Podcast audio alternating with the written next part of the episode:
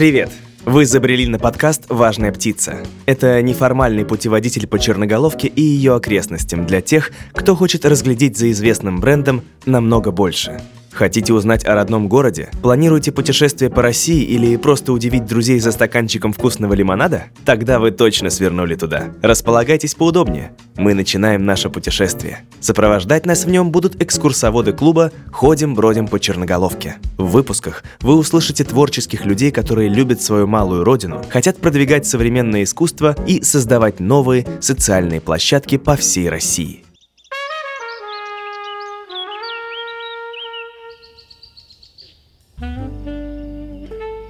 Черноголовка мне очень понравилась. Стояла золотая осень, красивый, расцвеченный яркими красками лес, чистый воздух, а поселок-то маленький.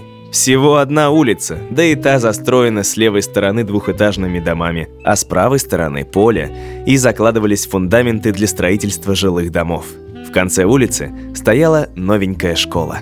Так о своей самой первой поездке в Черноголовку вспоминает мастер спорта по спортивной гимнастике, старший тренер в Челябинской детско-юношеской спортивной школе, 28-летний Геннадий Громогласов. Он оказался в сентябре 1962 года в Подмосковье случайно. Возвращался с очередных сборов в Адлере и заехал навестить друзей, которые после окончания МГУ в надежде на большие научные открытия отправились трудиться в Черноголовский филиал Института химической физики.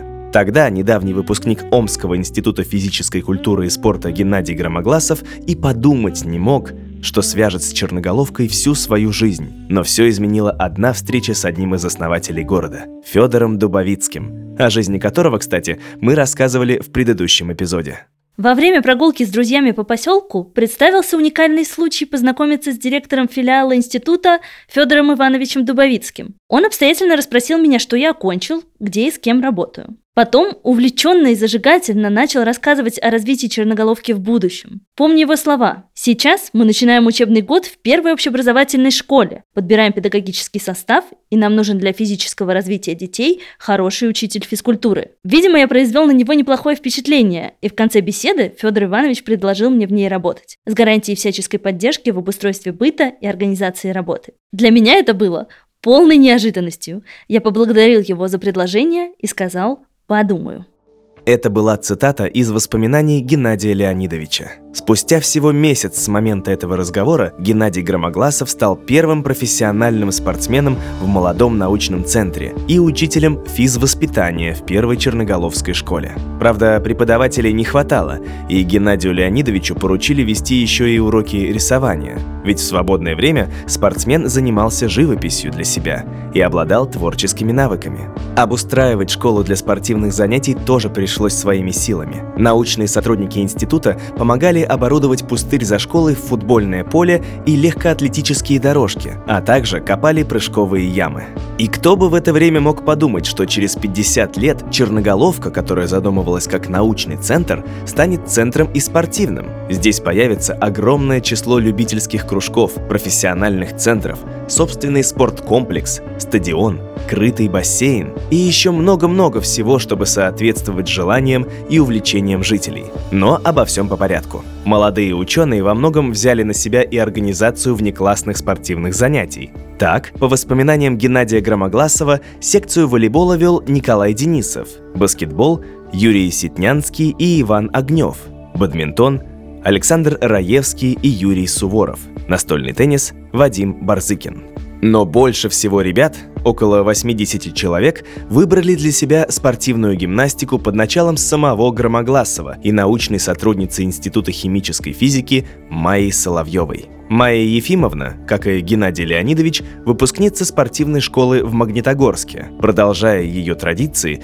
учителя закладывали основания для развития детского спорта в Черноголовке.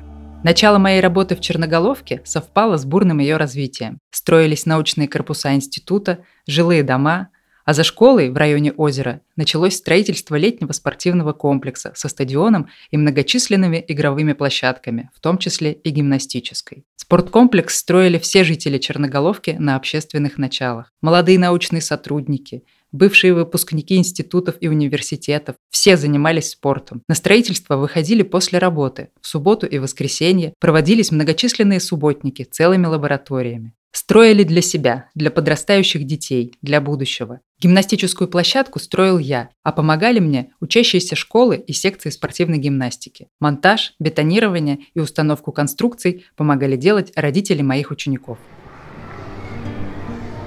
Гимнастическая площадка, строительство которой завершили в 1964 году, вышла настолько хорошей, что тренировались на ней не только ребята из Черноголовки, но и воспитанники спортивных школ из Электростали и Москвы. Геннадий Громогласов подчеркивает, что возможным это стало благодаря тому, что в городе люди жили как одна семья, а целеустремленностью и верой в успех их заряжал Федор Дубовицкий. Юные черноголовские гимнасты становились чемпионами Ногинского района и успешно выступали на соревнованиях в Московской области. Но чтобы развиваться дальше, им все же была необходима отдельная специализированная детская спортивная школа. Она появилась к 1965 году и дальше, благодаря новым преподавателям, росла и развивалась. Так, например, спустя всего три года появилось отделение художественной гимнастики. Причем хореографом там долгое время работала профессиональная балерина, преподаватель Московского государственного академического хореографического училища Лариса Халецкая, а аккомпанировал юным грациям выпускник Московской консерватории Игорь Бекетов. Перестройка и распад СССР стали тяжелым временем для школы. Преподавателям перестали выплачивать зарплаты, многие из них вынуждены были прекратить работу и уехать из Черноголовки. Учебное заведение оказалось под угрозой закрытия. К счастью, в 1993 году новообразованная Черноголовская администрация приняла решение сохранить важную и старейшую в городе детско-юношескую спортивную школу. Школа работает до сих пор и в 2022 году отметила сразу два юбилея – 60 лет с основания внеклассной секции под руководством Громогласова и 55 лет с открытия первой в Черноголовке детско-юношеской спортивной школы.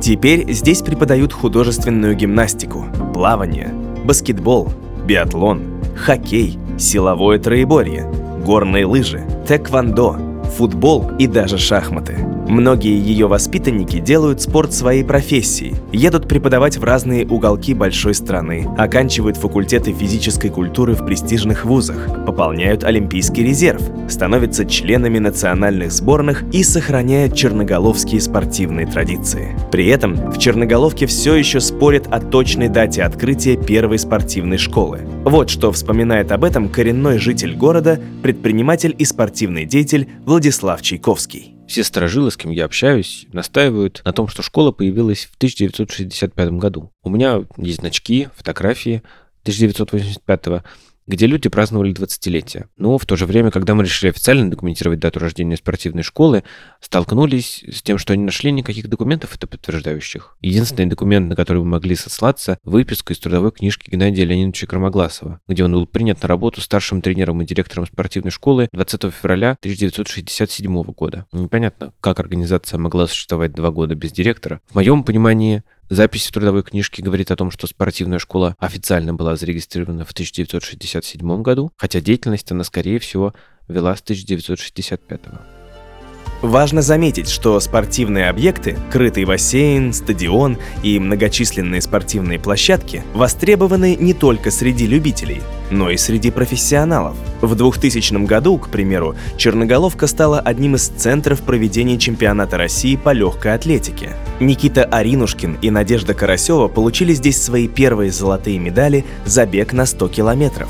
Интересно, что эта преемственность в черноголовке распространилась и на другие виды спорта. Путь молодого энтузиаста Геннадия Громогласова десятилетия спустя повторят научный сотрудник Института химической физики Виктор Шимохин и инструктор по ЛФК Виктория Ермакова. Они одинаково сильно любили горные лыжи, но оказалось, что в равнинной черноголовке их увлечению не суждено развиться. И все же секция появилась. В 70-е приходилось делать вылазки за пределы поселка, но в скором времени решили возвести склоны и в самой Черноголовке.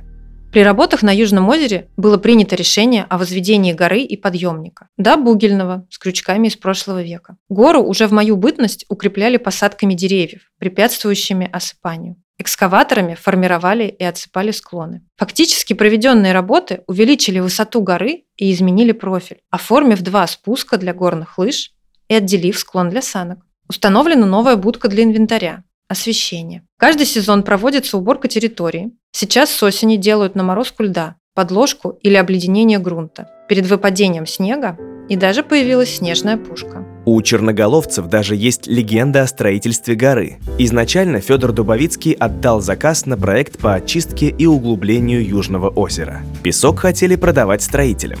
Переубедил Федора Ивановича Леонид Львович Перчук. Говорят, что он принес в кабинет Дубовицкого 3 килограмма песка и на письменном столе соорудил макет горы, а спичками обозначил трассу подъемника.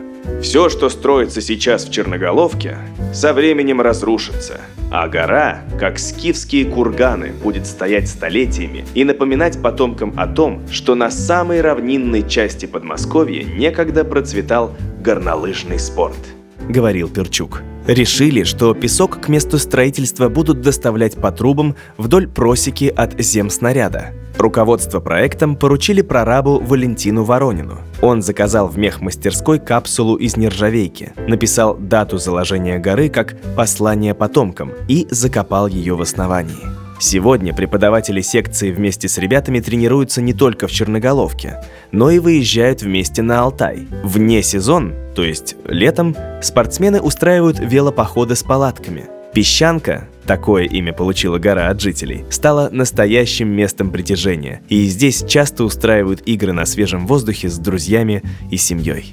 Зимой же не только песчанка, но и Южное озеро превращается в зону развлечений для детей и родителей со всеми традиционными снежными забавами. Кстати, об этом. Еще один важный спорт для черноголовцев – хоккей. Первая хоккейная коробка появилась в 1967 году, а вот спортивная секция открылась 7 лет спустя – Клуб «Импульс» возглавил Андрей Ионов, и к 1978 году, когда достроили спортивный комплекс, у ребят появилось постоянное и удобное место для занятий с оборудованными раздевалками.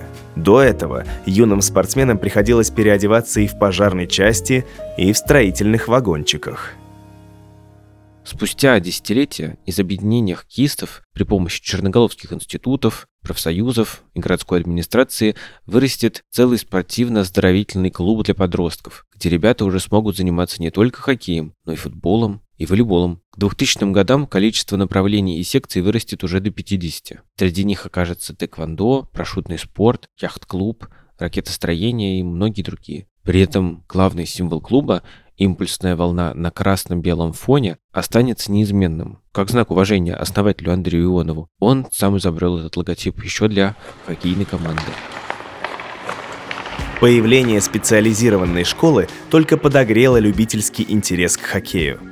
В 1981 году жители соорудили собственную деревянную коробочку в Черноголовке. Руководил строительством уже пожилой Борис Чемагин, который в свое время был капитаном хоккейной сборной Черноголовки. Здесь состязались на льду рабочие и устраивали первые соревнования между школьниками. Причем некоторые выходили играть даже в валенках, ведь коньки были довольно дорогим удовольствием, не все могли себе их позволить, а игровой азарт захватывал многих. В хоккей играли не только на льду, но и на автомобильной дороге, под фонарем, ведь машин в то время было мало. Любимым местом был участок на углу дома 14А по улице 1. Машины ездили редко, дороги солью не посыпали. Утрамбованный снег идеально подходил для хоккея. Правда, чаще вместо шайбы использовали теннисные мячи, ведь хорошей защиты у любителей не было, да и шайба застревала в снегу. А вот клюшек хватало, в магазинах они были на любой вкус. Деревянные, алюминиевые и стеклопластика. У кого были рукастые родители, играли самодельными клюшками. Во многих дворах жители самостоятельно заливали катки. Самые продвинутые умудрялись подключать садовый шланг к водопроводному крану жильцов первого этажа. В таком случае процесс ускорялся многократно. Параллельно с хоккеем в Черноголовке начинает развиваться и фигурное катание. Излюбленным местом тренировок стал каток, залитый жителями дома номер 13 на Школьном бульваре. По воспоминаниям черноголовцев, территория у катка была освещена, играла музыка, было многолюдно и весело.